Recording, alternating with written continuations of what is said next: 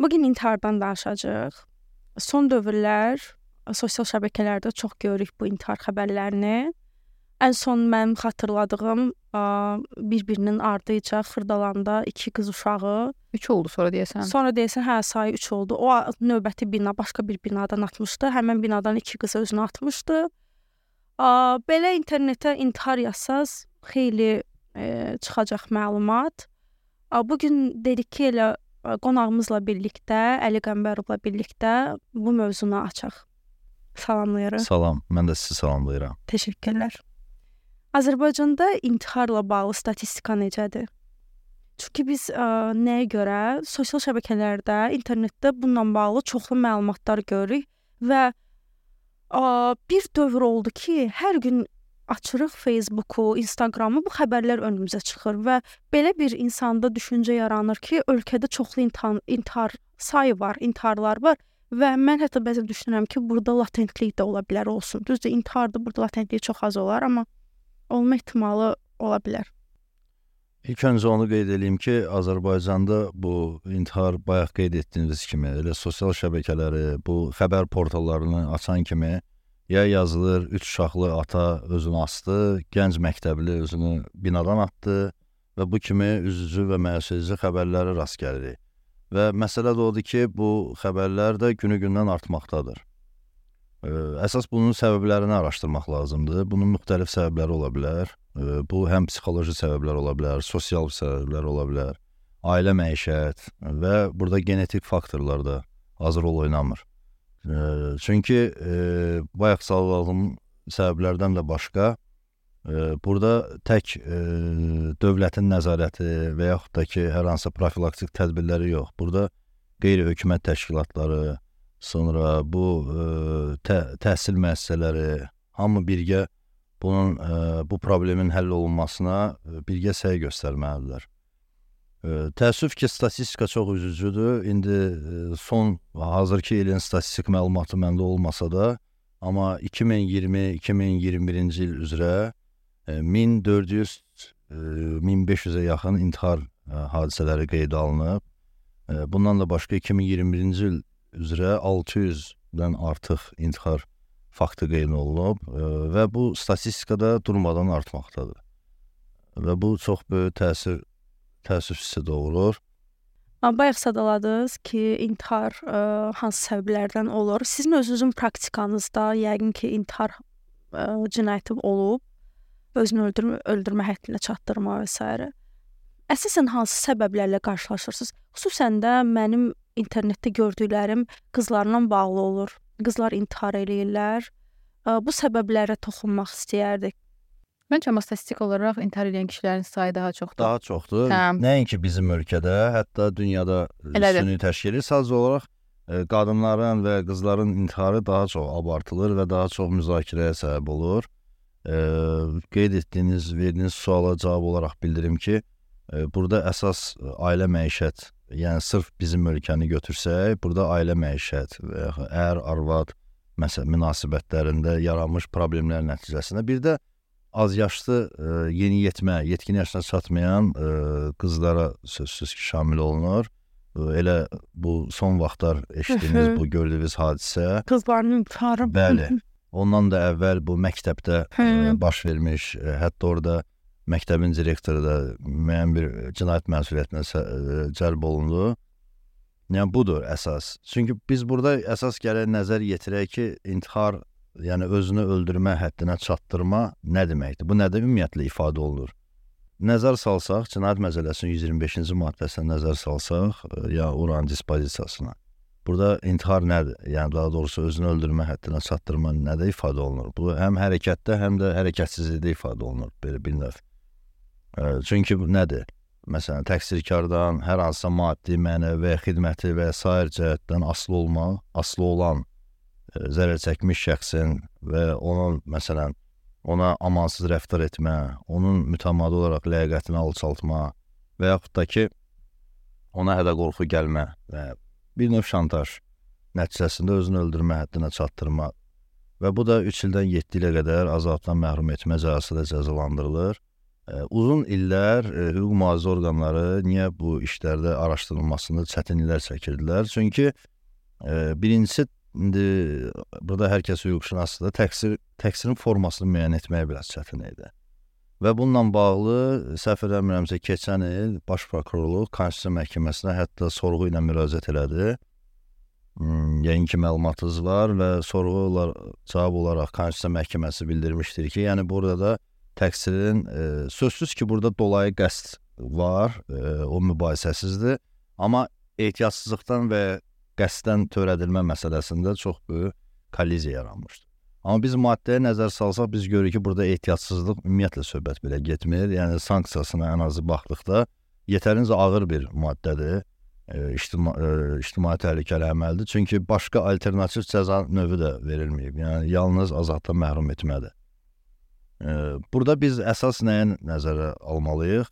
Yəni deyirik amansız rəftar etmə. Bax sizin sualınıza cavab olaraq. Amansız rəftar etmə nədə ifadə olunur? Kimisə ac, susuz saxlamaq və yaxud da ki, qapalı bir məkanda saxlamaq, ona işgəncə vermək, fiziki, mənəvi və təzyiqlər, e, cinsi əlaqəyə cəlb etmək e, və məcbur etmək və bu kimi, yəni əməllərdən söhbət gedir. Ona görə də bunu müəyyənləşdirmək çətin olub hər zaman hüquq mühafizə orqanları üçün və məhkəmə təcrübəsində də bu kimi işlərin sayı e, azdır. Açığı deyim sizə, statistikaya görə azdır. Çünki bir çox hallarda e, intiharla bağlı, yəni özünü öldürmə həddinə çatdırma cinayət işləri açılmır. Açılırsa da sonradan xitam verilir. Yəni məsələ budur.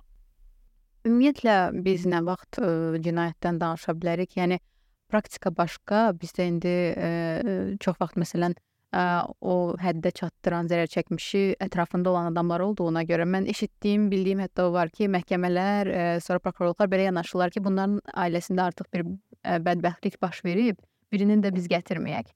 Yəni çox vaxt dediyim kimi o zərər çəkmişi o vəziyyətə gətirən ya ailə olur, ya çox yaxın adamlar olur. O Ona ümumiyyətlə görə də- üzr istəyirəm sözü ki, o ümumiyyətlə yazılmamış bir qaydadır hətta. Hətta bir ailədən bir ailə üzvü digərini qəsdən öldürsə belə, o ə, bir ailəyə artıq siz dediyiniz kimi də, yəni bir belə deyək də dərd, problem yaranıbsa, o nəzərə alınır. Hətta qeyri-rəsmi yüngülləşdirici haldır. Yəni çox. Amma belə. bu- Tək bu maddədə yox, ümumiyyətlə. Bu əslində məncə çox böyük bir problemdir. Niyə? Çünki məsələn biz indi e, qızlardan danışdıq da, indi e, düzdür, intihar səbəbləri fərqli ola bilər də. Məsələn, sosial səbəblər, maddi sıxıntılar və s. Məsələn, mən bildiyim qədərilə kişilərlə bağlı statistikada ən çox elə o maddi sıxıntılar, Maddi, borc və s. Və bu qızlarla bağlı olanda isə elə bir neçə nümunə verə bilərik ki, indi konkret şəxslərin adını çəkmədim, amma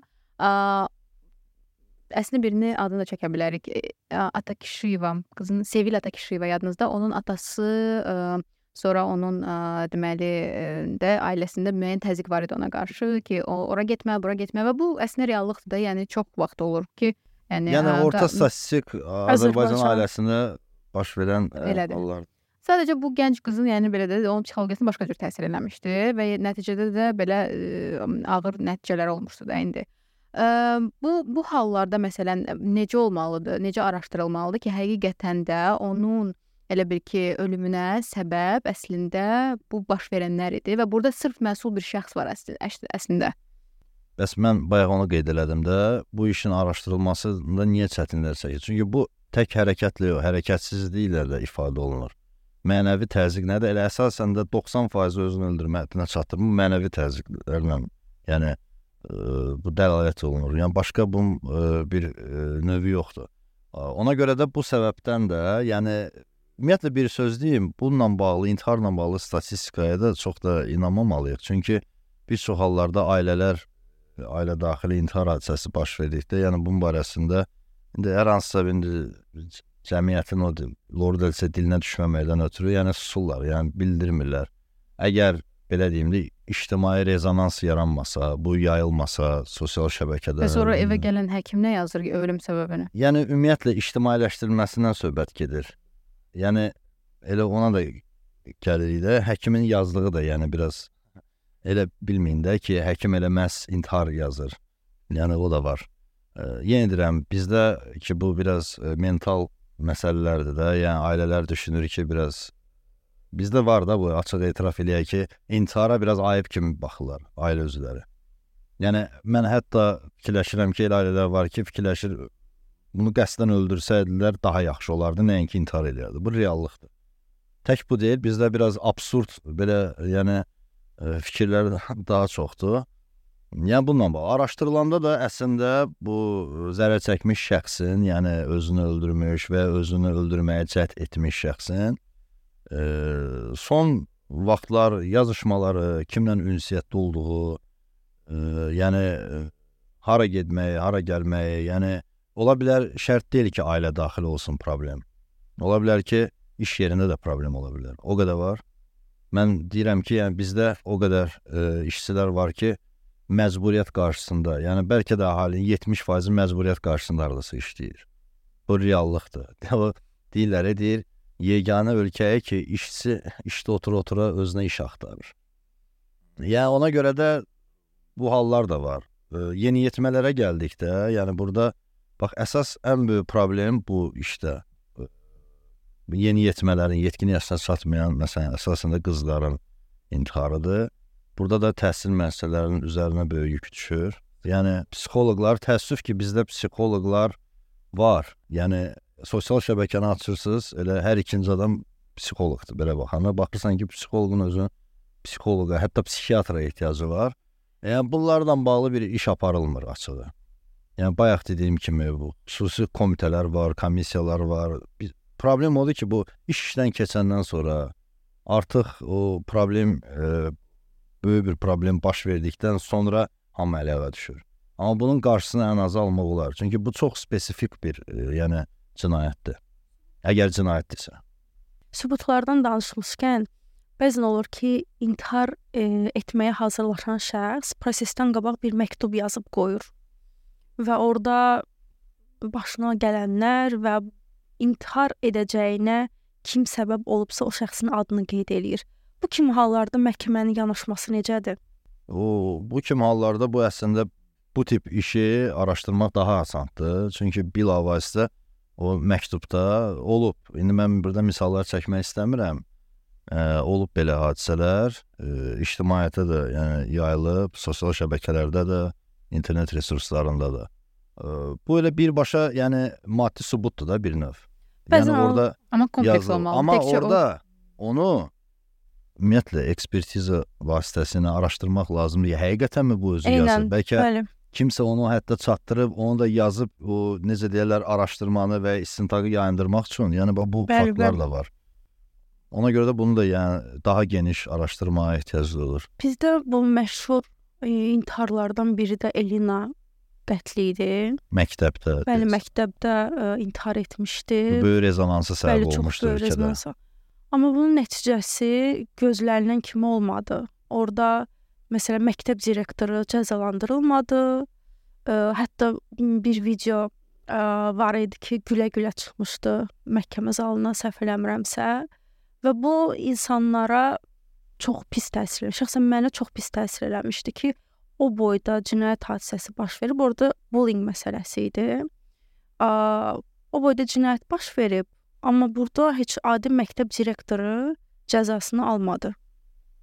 İndi bu biraz fərqli məsələdir açığı. Burada məktəb direktoru, Aha. yəni onu özünü öldürmə həddinə çatdırmayıb da birbaşa olaraq belə deyək də. Yəni bu ə, cinayət hadisəsində subyekt kimi tam birbaşa subyekt kimi çıxış eləyə bilməz. Heç burada 125 deyildi, yəqin ki, başqa Yo, orada maddə idi. 125 deyil. Bull bullyingdir da. Burada yəni əsasən orada indi digər ə, sinif yoldaşlarının və təpkisi ümumiyyətlə məktəb direktoru sadəcə olaraq ümumi məsuliyyət burada daşıyırdı. Həm də ki, İndi o xəstə vəziyyətində xəbər verməmişdi. Xəbər Hı. verməmişdi. Ölüm- Vaxtında müəyyən tədbirlər Görməmişdi. görülməmişdi. Halbuki orada bilinirdi də. İndi o biz hələ bilmirik o məktəbin o təhlükəsizlik sistemi nə dərəcədə qurulmuşdu. Yəni bu, bu Yəni məsələlər üzərinə çox böyük iş e, vəzifələr Ümumi, düşürdü amma sırf ümumi- bizim mövzu ilə götürsək, yəni bilavasitə direktor duraq deyək ki, 125 dənə məsuliyyət Yo, yo, daşıyır, o da ki, hə, hə, yəni düz gəlmir. Amma bu yenə dediyim kimi də yeniyetmə qızlarla bağlı və yəni bu böyük problemlərdir. Bunun yenə də bunun ya biz oturub düşünməməliyik ki, niyə iş açılmadı, niyə kimsə məsuliyyət. Biz gələ bunun qarşısını alaq ki, ümumiyyətlə belə hadisələr təkrarlanmasın. Ümumiyyətlə bizdə valideynlər çox diqqətli olmalıdırlar, xüsusən də uşaqlarının yeniyetməlik dövründə, onların davranışlarına qarşı, onların ə, internetdə baxdıqlarına qədər çox diqqətli olmalıdır. Diqqətli olmalıdır. Nəzarət olmalıdır. Nəzarət olmalıdır, bəli. Ki filtr olunsun. Yəni uşaqdır, bu bilmir axı nəyə baxır, hara gedir, hardan gəlir. Biz ümumiyyətlə daha çox bu gün yəni şey ə, bu cinayətin araşdırılmasından, sonra onun ə, cəzasından danışdıq, amma bu post faktum artıq baş verəndən sonra baş verəndən sonra elə bil ki, görülən tədbirlərdir. Ümumiyyətlə düzdür burada hamısı hüquqşünaslıq elə o tərəfindən danışmalıyıq, hüquqi tərəflərindən danışmalıyıq, hüquqi nəticələrindən danışmalıyıq, amma yəni şəxsən fikriniz maraqlıdır ki, bunların qarşısını almaq üçün, yəni bu kimi hallarında indi aydın məsələdir, nəsə psixoloji bir psixiatrik ya da problemi varsa şəxsin ya da ki ağır depressiya keçirdirsə ya da həyatında elə bir dövrdən keçirsə, bu artıq təbii ki, həkimə, professional yardıma müraciət etmək lazım olduğunu bildirir, amma digər bütün hallarda, yəni nə etməliyik? Çünki insanları təbii ki, mən çox sevinirəm ki, belə bir maddə var ki, insanlar başa düşürlər ki, başqa birini o həddə çatdırmaq olar və buna görə bir məsuliyyət var. Amma ki, hamını e, cinayət törətməkdən, yəni cəza saxlanmır da. Hə də o da var. Yəni durub bunu araşdırsaq, yəni mən əminəm ki, bunun bəlkə də yarısından çoxu faizi, yəni sadəcə intihardır. Yəni özünü öldürmə həddinə çatdırma deyil.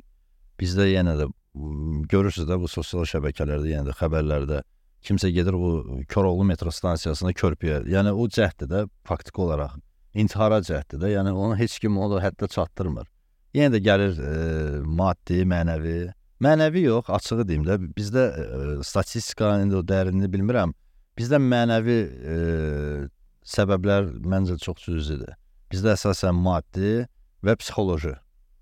Çünki psixo insanların, vətəndaşların psixoloji durumu da yoxlanılmır. Yəni bilinmir, e, açıq danışaq da, yəni kiminsə e, sağlam bir adam gedir özünü hardasa o psixoloji cəhətdən psixiatriyata yazdırır. Amma tam əksini biz görürük ki, yəni bu cəmiyyət arasında ki, həqiqətən də bu adamın psixoloji problemləri var, amma bu yəni çöldə əlin qolunu sallaya-sallaya gəzir. Yəni bununla bağlı bir tədbir görülmür.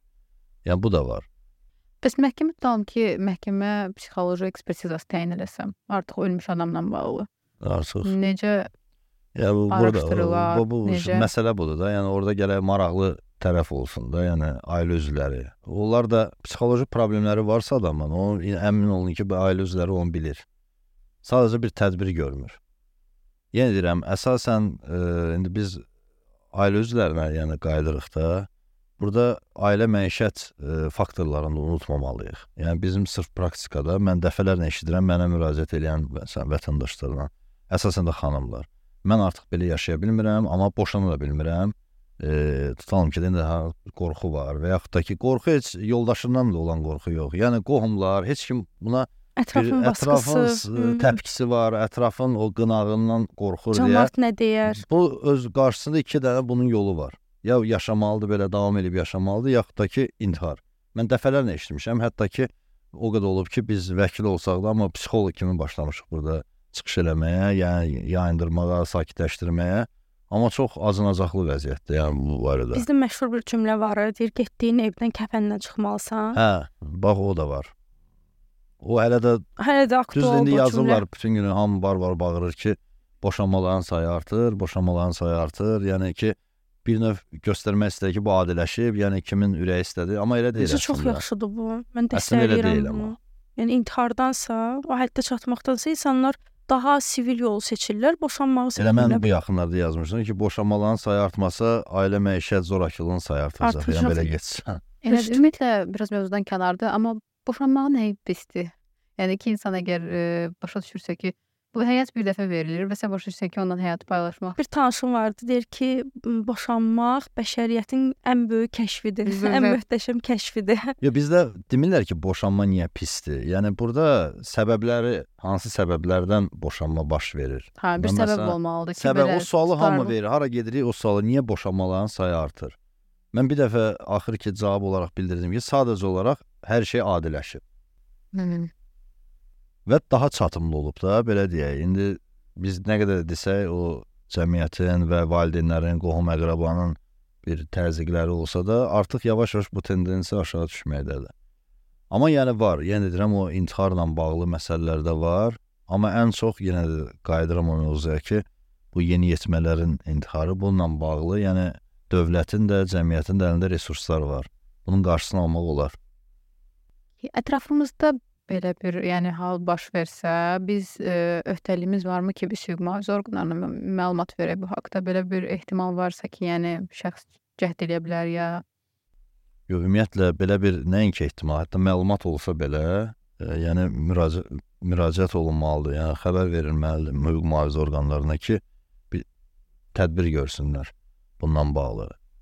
Çünki belə deyək də, əgər onu kimsə özünü öldürmə həddinə çatdırırsa zərər çəkmişi, hansısa təqsirkar, artıq siz də bununla bağlı məlumatdasınız.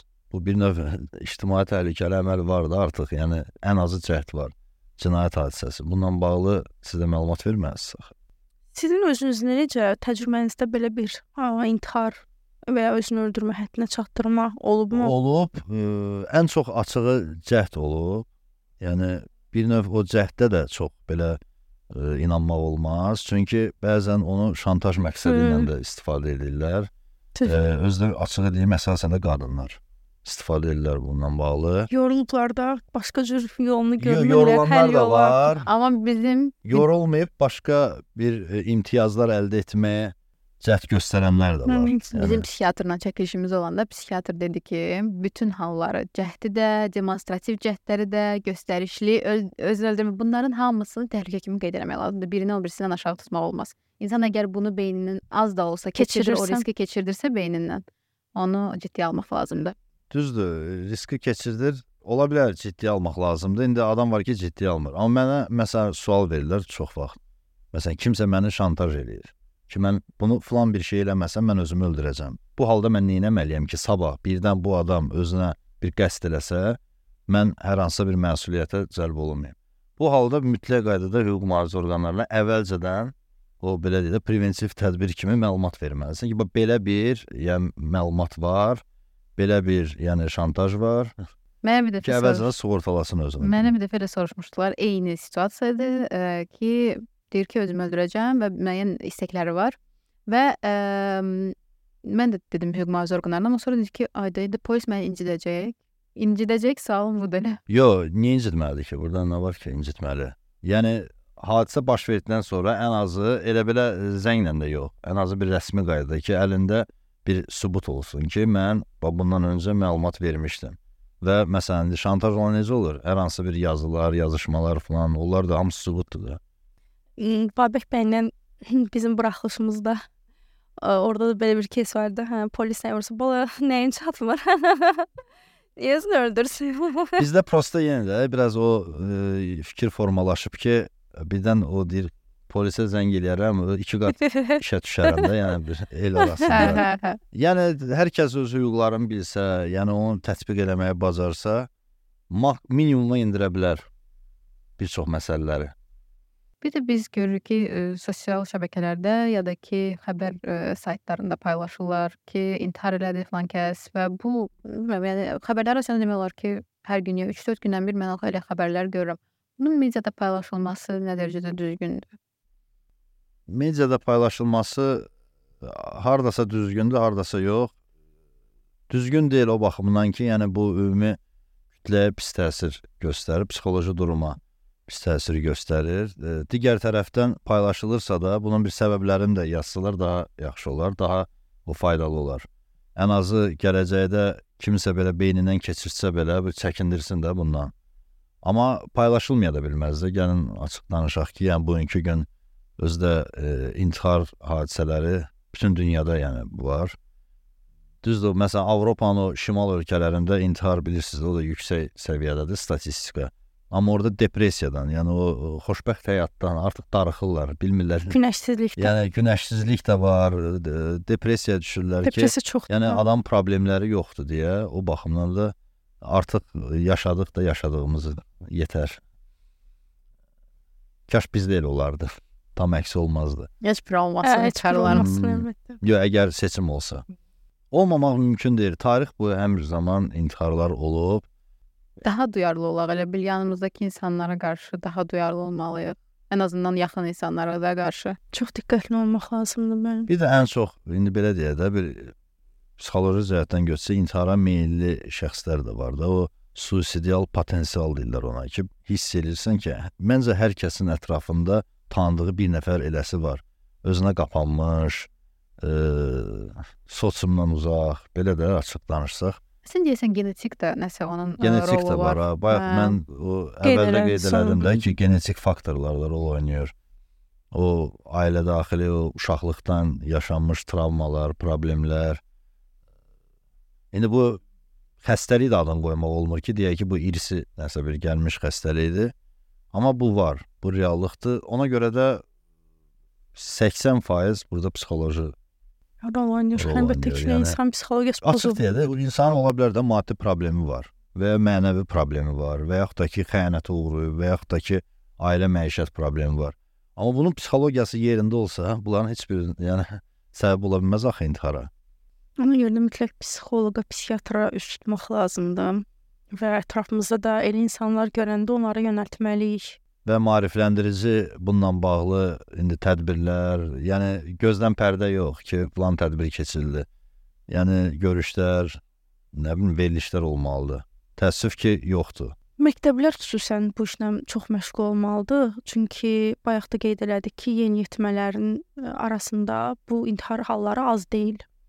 Məktəb psixoloqları, müəllimlər, uşaqlarda, ə, şagirdlərdə bu kimi hallar görəndə mütləq valideynini dəvət eləməlidir. Uşağın özü ilə söhbət eləməlidir ki, problemi tapsınlar ki, nə baş verir o uşaqda ki, sonradan bu gəlib intihar həddinə çıxmasın.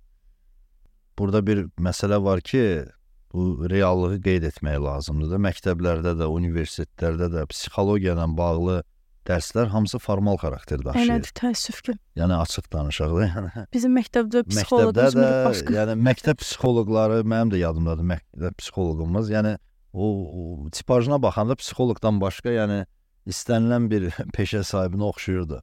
E, Universitetdə də, elə bizim hüquq fakültəsində də o, səhv eləmirəmsə olub da psixologiya ilə bağlı nəsə olub, bir fən olub.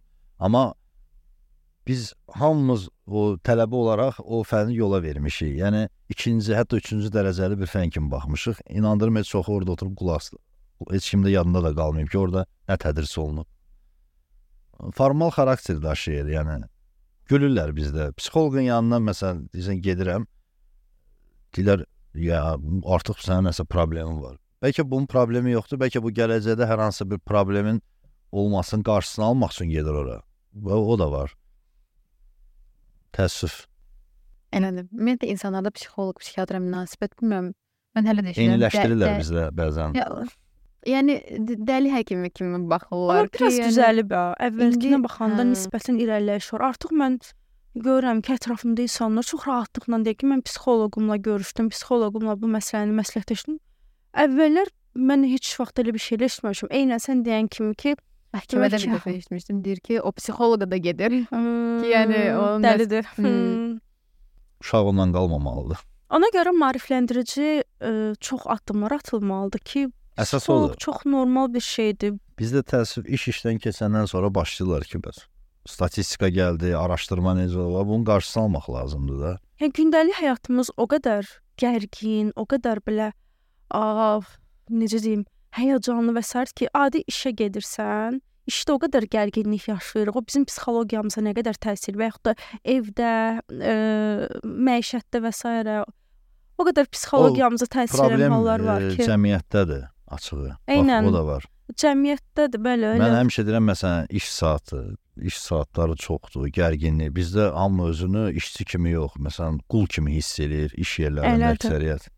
Yəni istəmədiyi işlə məşğul olur. Bu, bu var da. İndi bu qınanlası da deyir, başqa bunun seçimi də yoxdur. Neynəsən? Amma bax budur. Əsasən də hamının günün 90%-i harda keçir? İş yerində. Elədir. Ümumiyyətlə insan 24 saatımız var. 18 saatını yatırıq, 8 saatını Hələ işləyir, işin 8 stresi saatımız da yollarda keçir, ora O da bura. formal xarakteri daşıyır. Bəzən işə götürənlər o elan verirlər işə qəbulla. Stressə davamlı. Bu heç özü başa düşmür ki, o stressə davamlılıq nədir? Bu stressə davamlıdır, amma o işə götürəndən sonra o qədər stresi salırsınız ki, nə bu məsələ budur. Nəzərə alınmır. Formal xarakter daşıyır bunların çoxu. Yəni söhbət olaraq da qalır. Bax biz burada bunu müzakirə edirik, bax bunu eləmək lazımdır, bunu eləmək lazımdır. Bəlkə kimsə də eşidəcək. Amma yenə də söhbət olaraq da qalacaq. Amma düşünürəm ki, bu tipli videolar və s. bu Ümid 20 eləyək. nəfər dinləsə, bir 3 nəfərə bu təsir Ümid eləyəcək də. Ümid eləyərək ki, da bayaq dediyim kimi o gənc qız özünü asdı, nə bilim 3 uşaqlı ata özünü öldürdü. Bu xəbərlər sayı azalar. Azalacaq. Çünki getdikcə çox Hı hı. artıb, yəni ya yol nəqliyyat hadisəsi, yaxud da ki intihar. Elədir. Elədir. Biz bu gün ə, məsələnin intihar mövzusunun hüquqi tərəflərindən çox ə, sosial aspektlərindən danışdıq. Çünki bu elə bir mövzudur ki, hüquq bəzən burada gücsüz olur və tədbirlər daha əvvəl görülməlidir, araşdırılmalıdır ki, bu insanlar nədən narazıdırlar, yaşayışlarından mı narazıdırlar, gündəlik həyatlarından mı, psixoloji onlara təsir edən nəsə varmı? Ə, və ə, bizə nə qalır fərd olaraq, vətəndaş olaraq və insan olaraq əm, yanımızda olan insanlara daha duyarlı olmaq ə, ki, əm, əgər kimdəsə müəyyən bir fərqlər hiss eləyiriksə, onlara ə, dəstək olmaq ya psixiatra, psixoloqa yönləndirmək və artıq belə deyək də o, həddə çatıbsa ki, bu baş verib və ya belə bir ehtimal varsa ki, bu baş verəcək, hüquq mühafizə orqanlarına məlumat vermək bu haqqda.